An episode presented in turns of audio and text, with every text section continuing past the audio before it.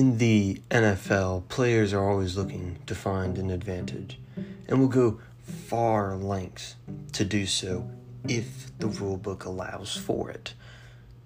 Just look at look back at Greg Pruitt who had a tear away jersey.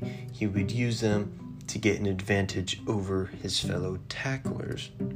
Now, in the modern day NFL, there's a lot of players who wear gloves. Those gloves really help them catch the football or to give them better grip while handling that football. But players used to apply a sticky substance to themselves until it was outlawed. This rule is item 8 adhesive slippery substances. Adhesive or slippery substances on the body, equipment, or uniform of any player, provided, however, that players may wear gloves with a tackified surface, such if tacky substances does not adhere to the football or otherwise cause handling problems for players. So, what is this sticky substance that players used to use? And how good could it make a receiver or cornerback?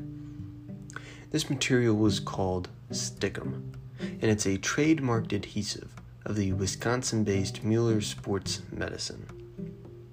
This grip enhancer was developed for use in various athletic applications. Stickum was said to enhance the potential for sure handed receptions. If Stickum was used by the secondary, it would elongate the bump in the bump and run style of coverage, allowing the defense to get an advantage over the receivers. You can find it in powder, paste, or aerosol spray forms. The spray form is ideal for bat handles and vaulting poles, and the paste can assist with catching balls, and you can see some weightlifters using it. Following the 1980 season, the NFL owners voted to ban the use of foreign substances such as stickum. The NFL's drive to outlaw Stickum stemmed largely from complaints by offensive players, especially the quarterbacks, who found it difficult to pass and handle a tacky football. League officials found the solvent used to remove Stickum from the football made it slippery. And in addition, the very much image conscious NFL wasn't particularly pleased with all the television shots of a man named Lester Hayes covering himself with the gooey substance.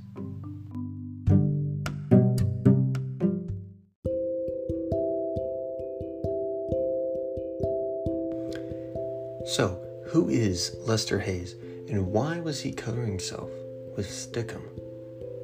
Well, Lester Hayes was born January 22nd in 1955 in Houston, Texas.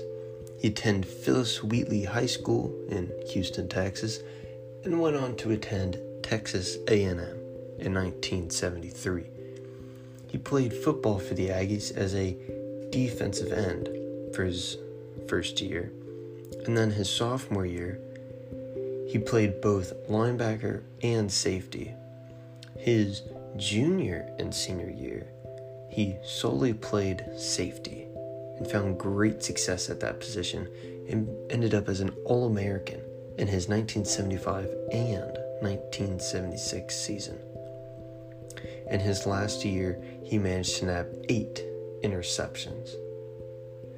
The Raiders took him with the 14th pick in the fifth round of the 1977 draft and in the process, the Raiders converted him to cornerback. Now, he did help contribute to the Raiders' two Super Bowl wins in 1980 and 1983 against the Philadelphia Eagles, 27 to 10, and the Washington Redskins, 38 to 9. He had five interceptions and returned one for a touchdown in the 1980 playoffs. In the 1983 postseason, he had two interceptions and returned one for a touchdown. He managed to become a first team All Pro in 1980 following a impressive 13 interceptions that season, which allowed him to become the NFL AP Defensive Player of the Year. And for the next five years, he became a Pro Bowler from 1980 to 1984. His dominant performance through that time landed him a spot on the 1980s All Decade team. But how did he get so good? Well, Lester was approached on the sidelines by the Raiders' star wide receiver, Fred Biletnikoff, and he wiped something off his ankle and smeared it on Hayes's fingers. And that is how Hayes was introduced to Stickum. And from that moment on, Hayes would tap into the benefits of Stickum until its banishment after the 1980 season.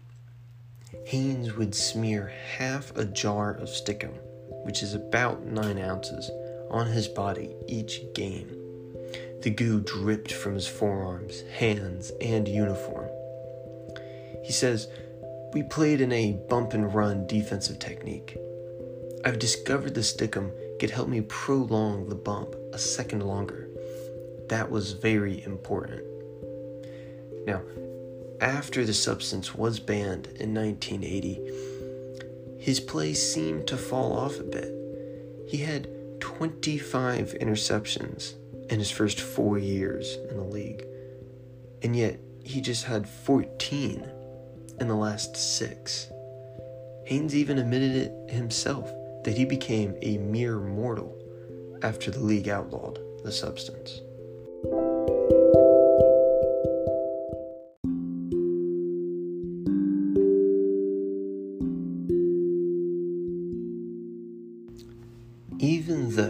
Stickum was banned after the 1980 season, it still managed to find its way back into the professional sporting world. The NFL opened an investigation into the Chargers in 2012 after an on field official thought a towel on San Diego's sideline might have a sticky substance on it. The NFL found no wrongdoing in its investigation, but it did fine the team $20,000 for not immediately complying with the official.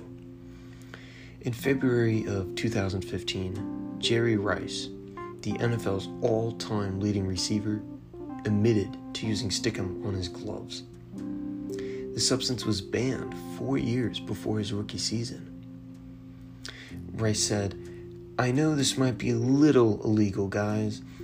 I just put a little spray, a little Stickum on him, just to make sure that the texture is a little sticky. He admitted to using the aerosol version.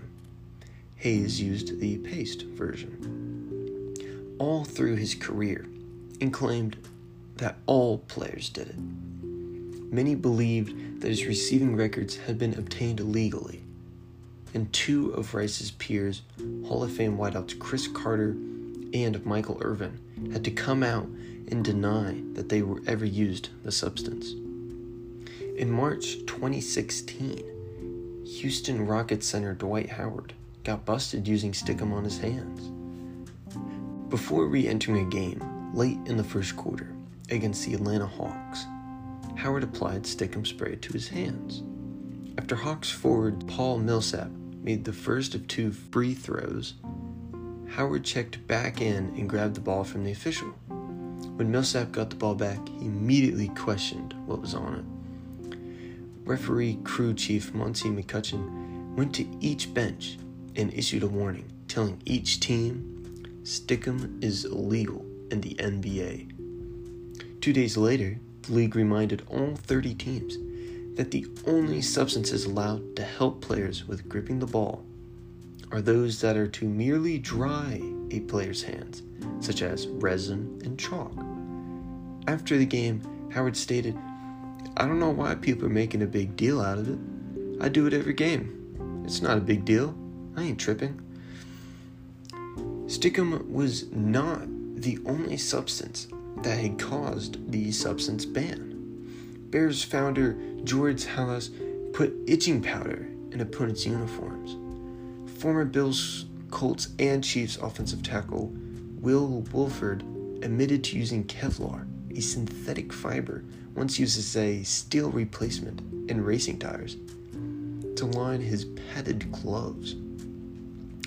He said a police officer he knew gave it to him. And former Bills defensive lineman Dan Hampton says in the 1980s some players taped metal bars to their arms beneath their pads.